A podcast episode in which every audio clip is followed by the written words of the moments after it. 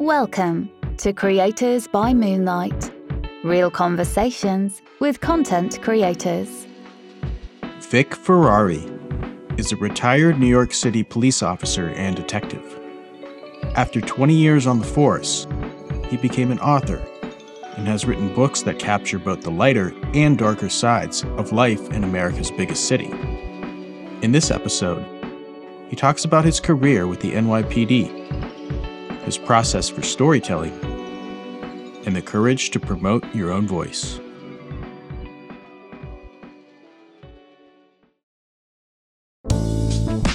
My name is Vic Ferrari. I'm a retired 20 year member of the New York City Police Department. Born and raised in the Bronx, New York, lower middle class family. I always wanted to become a police officer since I was about five years old.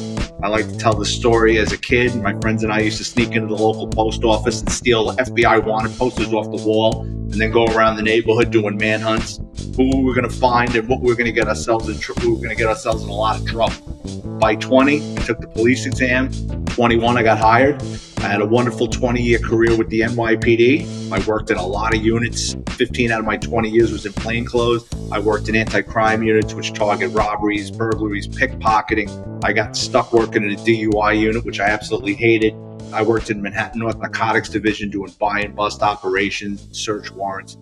And then my last 10 years, I was a detective in the NYPD's auto crime division. So anything with stolen vehicles, chop shops, exporting stolen cars out of the country, changing VIN numbers on stolen cars for resale, anything to do with the mafia that involved cars. Sometimes that would lead to homicides.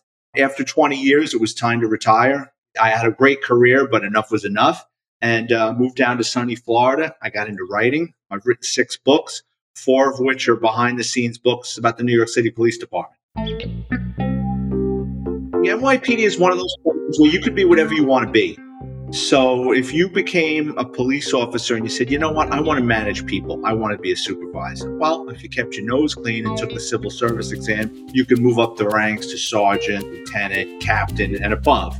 If, like me, I was a car guy, I wasn't a car thief, but in my neighborhood, stealing a car for a lot of people was a rite of passage. So I knew so much about stolen cars and the stolen car industries. Like I knew what I wanted to do as soon as I got into the NYPD. It just took me 10 years to get. People take that job for different reasons. Like in the NYPD, they'll deny it there are summons quotas. Uh, you have to write summonses when you're in uniform, and you could be doing God's work. You could make 20 arrests a month, deliver three babies, and capture Osama bin Laden when he was out. And if you didn't write your parking and moving violations, you were going to get a subpar evaluation. So we were forced to write tickets, but there were guys, the hall monitor type, the summons guys. Those were kind of the guys that got bullied in life, either bullied or didn't date a good, uh, you know, girls or, you know, they're socially awkward. So for them, the power was in the pen. Those were the ones that didn't give any a break. Like, sorry, ma, the law is the law they were kind of pariahs, but every NYPD precinct's got a couple of them. And, you know, no matter how much you talk to these guys, they really just don't see the light. For me, I loved action. Probably if I didn't gravitate to law enforcement, there's probably a pretty decent chance I might have gotten myself into trouble. I love the excitement. I love getting into foot chases. I like getting into car chases. So for me, it was the action. And, you know, it's funny, when I retired, it's like everything just stops. You know, the world goes on without you. And I'm like, that's why I got into writing because I, I was like, what the hell am I going to do now? Like, I was just so bored out of my mind.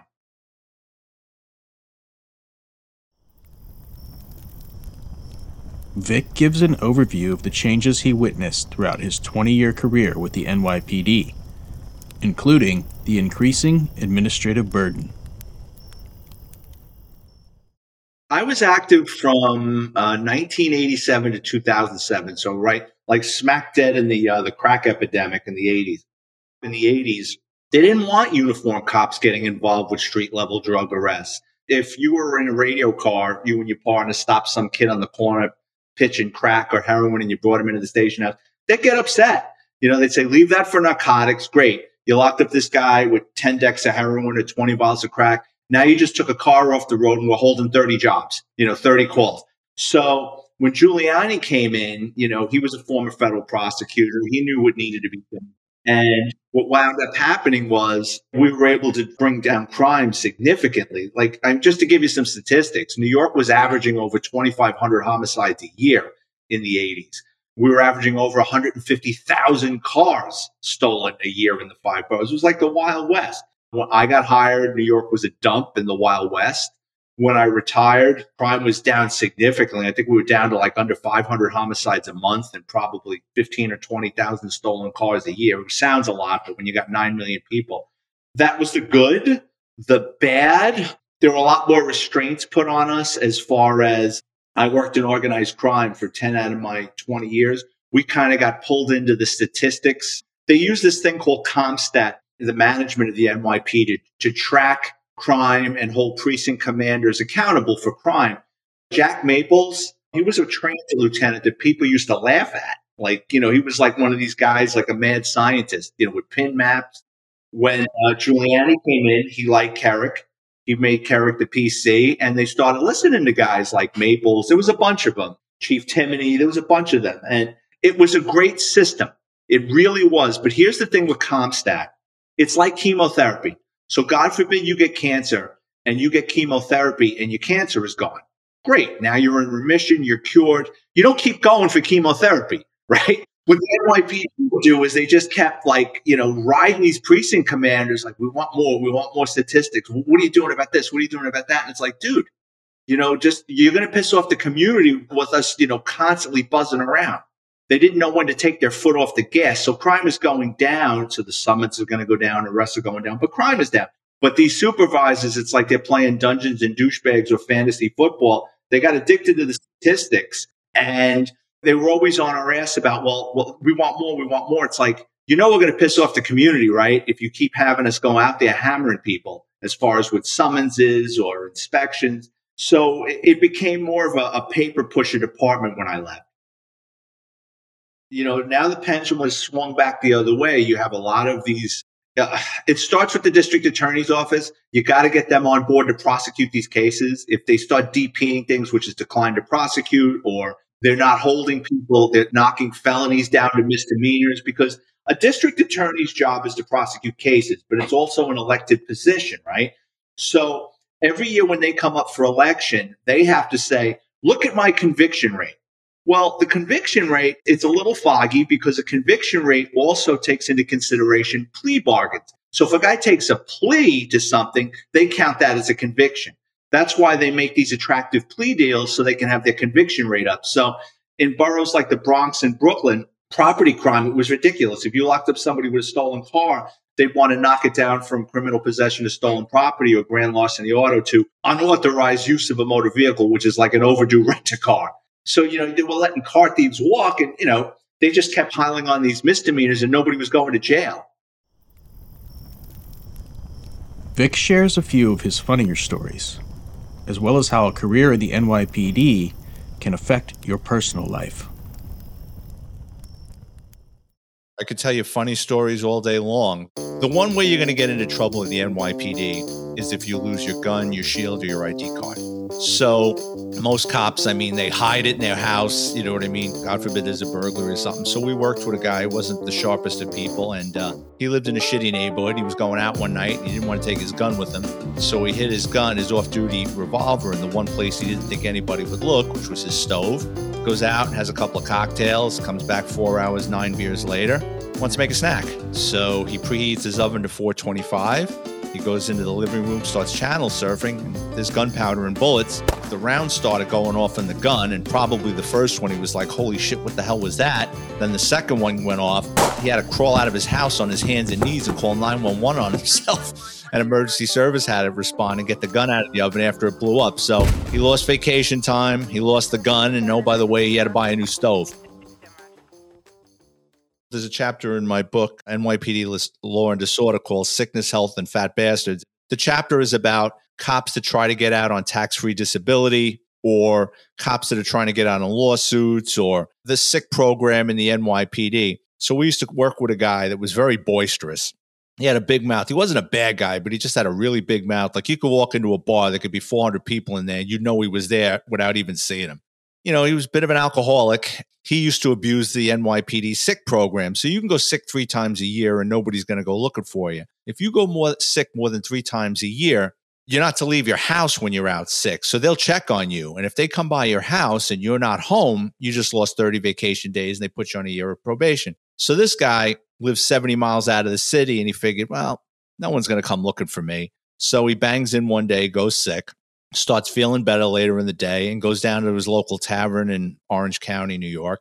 And he's sitting at the bar having a couple of beers. This guy walks into the bar dressed in business casual. He's carrying a folder and he walks up to the bartender, and this guy says, Hey, you know where Willow Lane is? And before the bartender can answer, this cop says, Hi, I live on Willow Lane. You make two rights, you make a left, and it's right there. Who are you looking for? and the guy opens up the folder and he pulls out his ID card photo. He goes, I'm looking for you. so he got suspended on the spot. You had two guys from the health service division that went up there to check on this guy. They got lost. They walked into the bar where this guy is hanging out, where he's supposed to be home sick. So he got jammed up for that.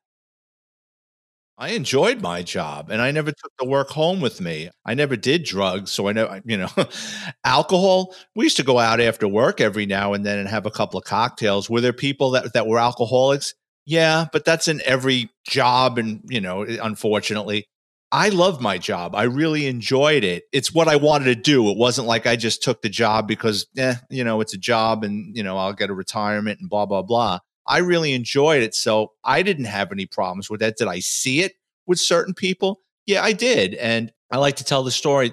There's most cops, or a lot, will go and buy a house in the country. They'll go and buy a house out in Long Island, upstate New York, right? 60, 70 miles away, because back then the houses were less expensive. They get more, more money, you know, more property for their money. But what would happen is now you're adding an hour, hour and a half commute each way to work, right?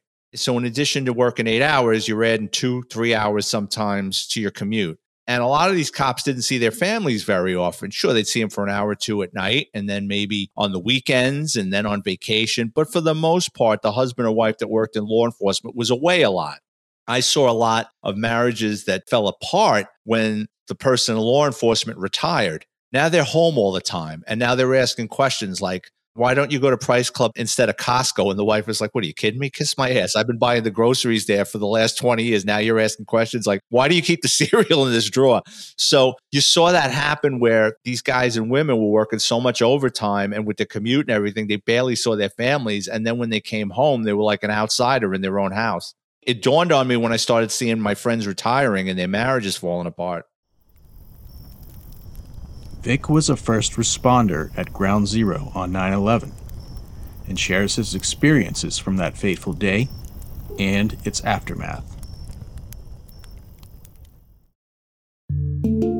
Oh, I was down there walking around by 1 1.30 in the afternoon. It was um it's like something out of a, a science fiction horror movie. I mean, nobody really knew what to do. It was complete chaos. We were walking around there. Everything was covered in that toxic dust there were thousands, hundreds, or thousands of pairs of women's shoes.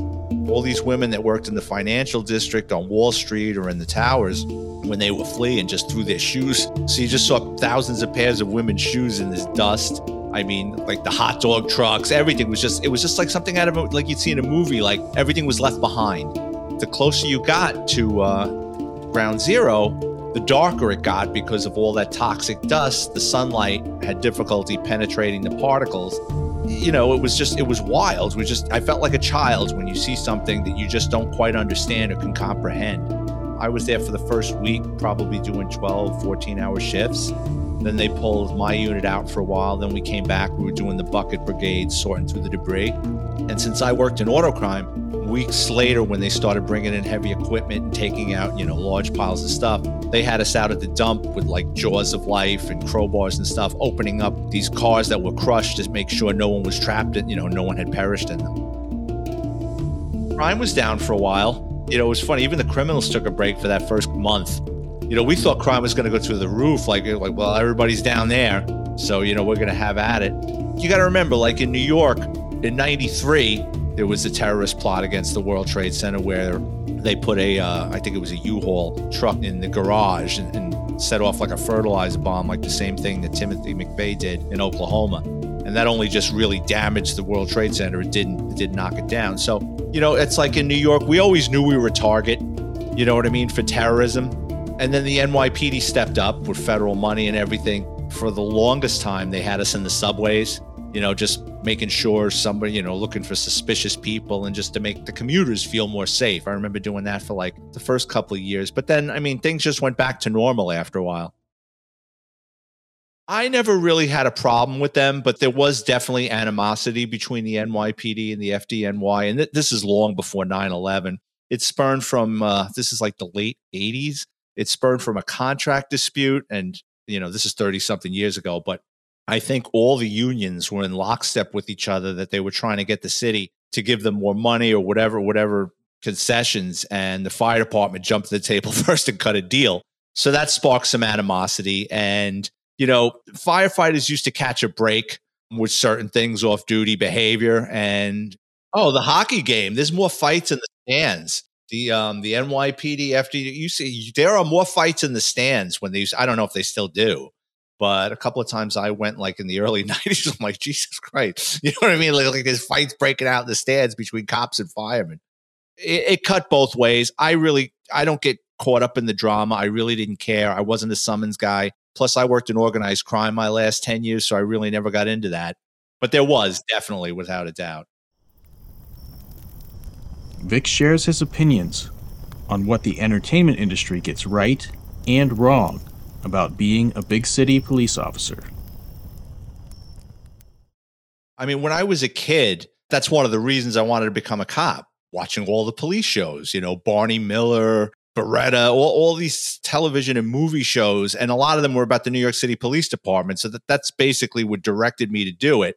There's a big difference between perception and reality. The one show that gets it right was Law and Order back in the day. I'm talking about when the show first came on, like the first 10 years or so. Because Law and Order shows there's a crime committed, the detectives show up, they start asking questions, they start interviewing people. They're going back and forth with the district attorney's office. The district attorney's telling them, You can't lock this guy up. Let me write you a search warrant. Let's get more information. The guy gets locked up, and then they go to the prosecutorial part of the case where the detectives are coming in and testifying, and then they wrap everything up in an hour. And that's unrealistic, but that's about as close as it's going to get to reality all these movies and television shows, yeah, you're right. It is painful for me to watch. And here's the thing there is a lot of action in law enforcement, but there's consequences. If you do something outrageous or stupid, I mean, you're going to either be out of a job or they're never going to let you leave the station house. Like if you watch like these lethal weapon movies or whatever the latest and greatest, you know, cop television show or movie is, these guys are crashing cars and shooting people and they're going out and having a bar. Like, no fucking way. If you start crashing cars, forget it. I mean, they, they don't want to hear it. You're not commenting that you're going to go commandeer someone's car you wreck that car, it's going to come out of your pocket. Well, God forbid you pull some old man out of his car. Hey, I need your car. And the guy drops dead of a heart attack. It's on you. You know, in, in the NYPD, we weren't allowed to chase stolen cars. Did we do it? Yeah, all the time. But if you caught the guy and nobody got hurt, no harm, no foul. No one was going to come looking for you. But if you're chasing somebody in a stolen car and God forbid that guy T-bones some poor civilian going to work, they're going to cut your balls off. So there were consequences. You know what I mean? You you couldn't just do reckless behavior and do ridiculous things. Like you get involved in a shooting, I mean, forget it. They put you on the shelf, you're investigated for months, and you can go to jail. So it's not like, hey, did you hear I just shot a guy yesterday? It, it doesn't work like that. After 20 years, Vic left the NYPD. He describes his brief coda in Florida law enforcement followed by his turn to writing and the processes he uses to create his books. I never thought about retirement up until so I retired in 2007, probably around 2004, 2005.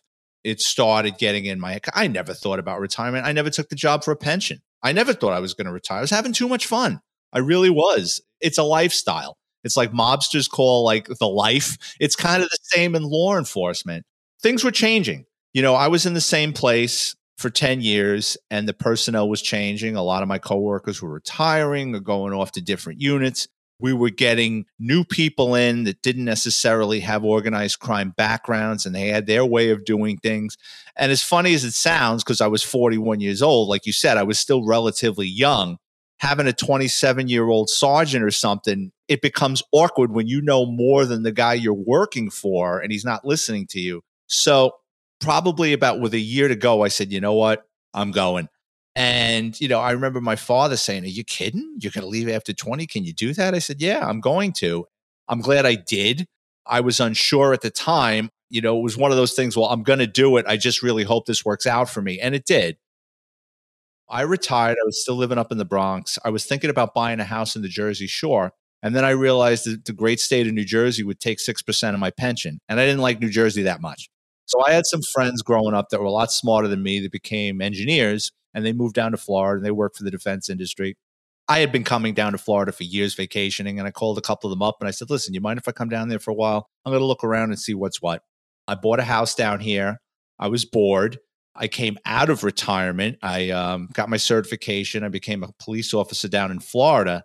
And it was like an episode, it was like a bad episode of Reno 911. I went from investigating organized crime in the largest police department in the country to uh, now I'm in a small police department. I'm back on the road. I'm dealing with drunks and domestic violence. And then becoming a cop in Florida, it's like having a stroke and having to learn everything all over again. Like, yeah, I know if this guy hits this guy in the head with a bottle, it's an arrest, but there's different charges, different paperwork. I got to take him to different places. Like, I did the same thing in New York for 20 years.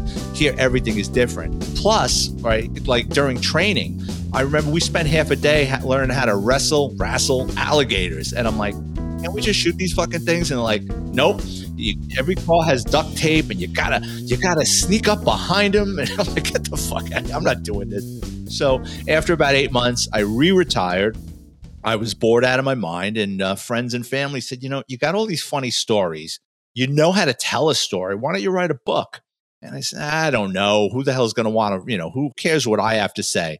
But I did it, and one first book started selling, the second book started selling. So it's kind of become like a little cottage industry for me.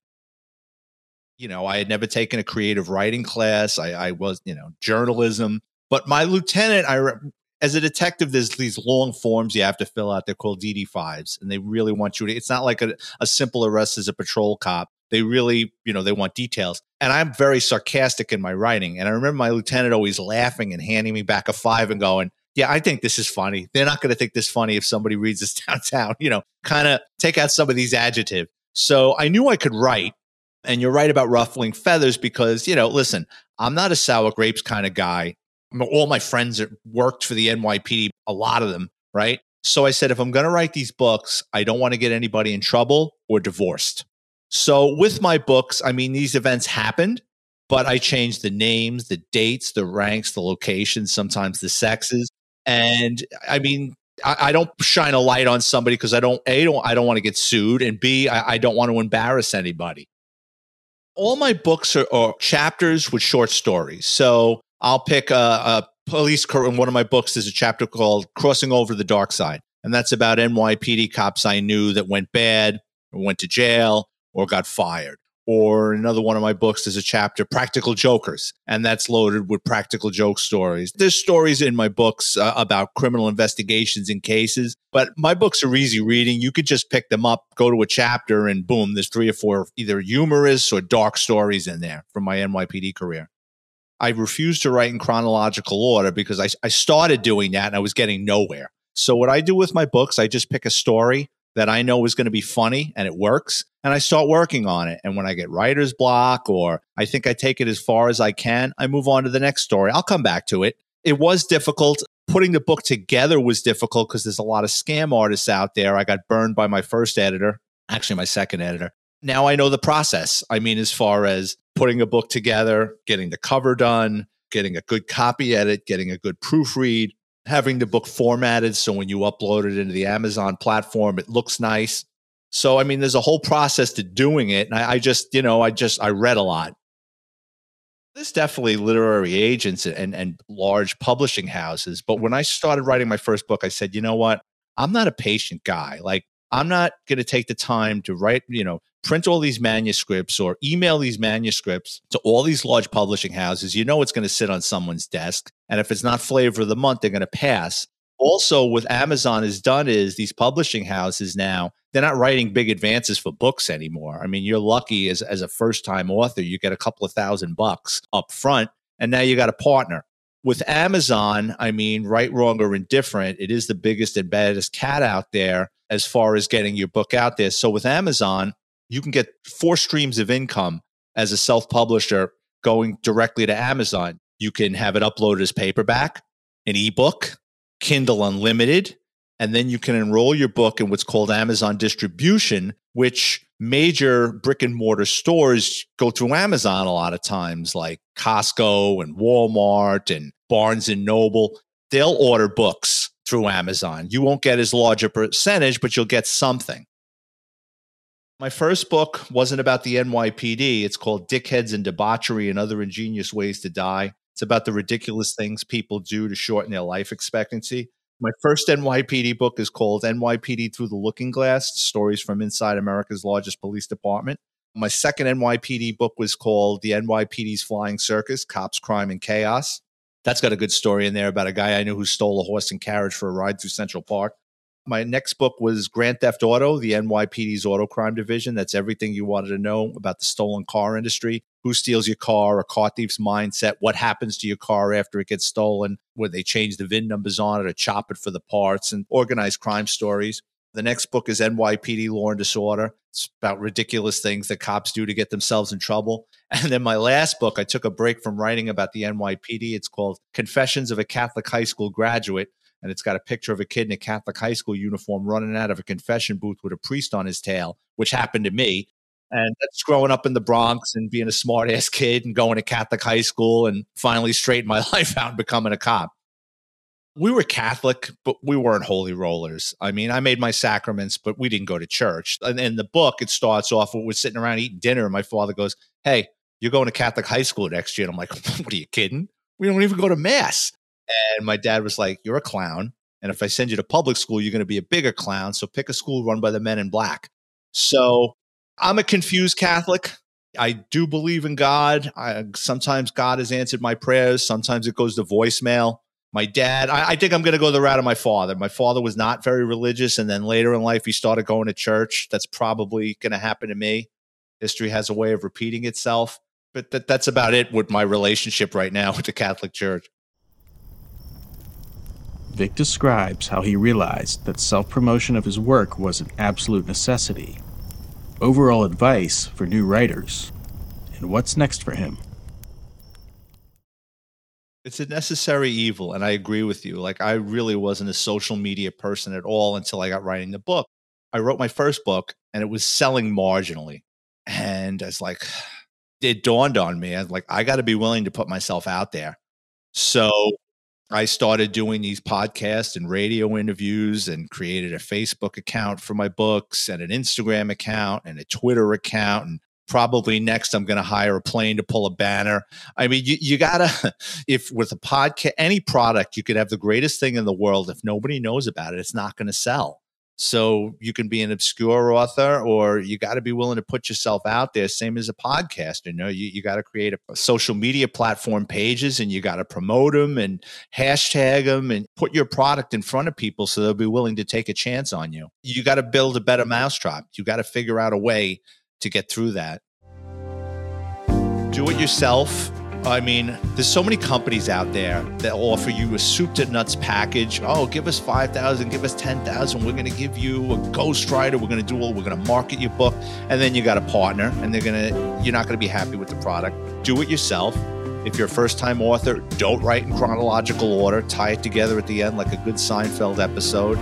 I use this company. It's called eBook Launch. It's like an a la carte service. They don't try to sell you anything. The price is what it is, and you don't have a partner. So I go to them, they create a book cover for me. Then I go back to them and they'll put me in touch with a copy editor. And then they'll put me in touch with a proofreader and they guarantee those people are going to do a good job or you'll start over with somebody else. They also will format your book for you at a reasonable price, but it's an a la carte thing. It's not like you sign a contract and you're paying these people money and it never ends.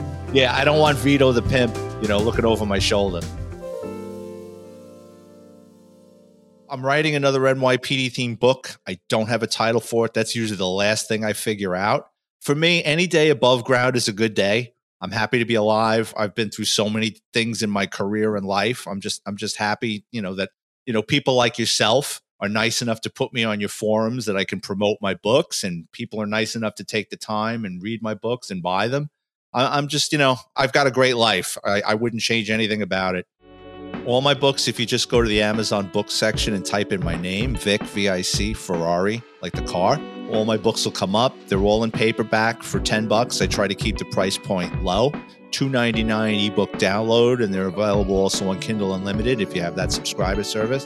And if you're looking to get a hold of me for whatever reason, you can do so through Twitter or Instagram at VicFerrari50. Thanks for listening to Creators by Moonlight.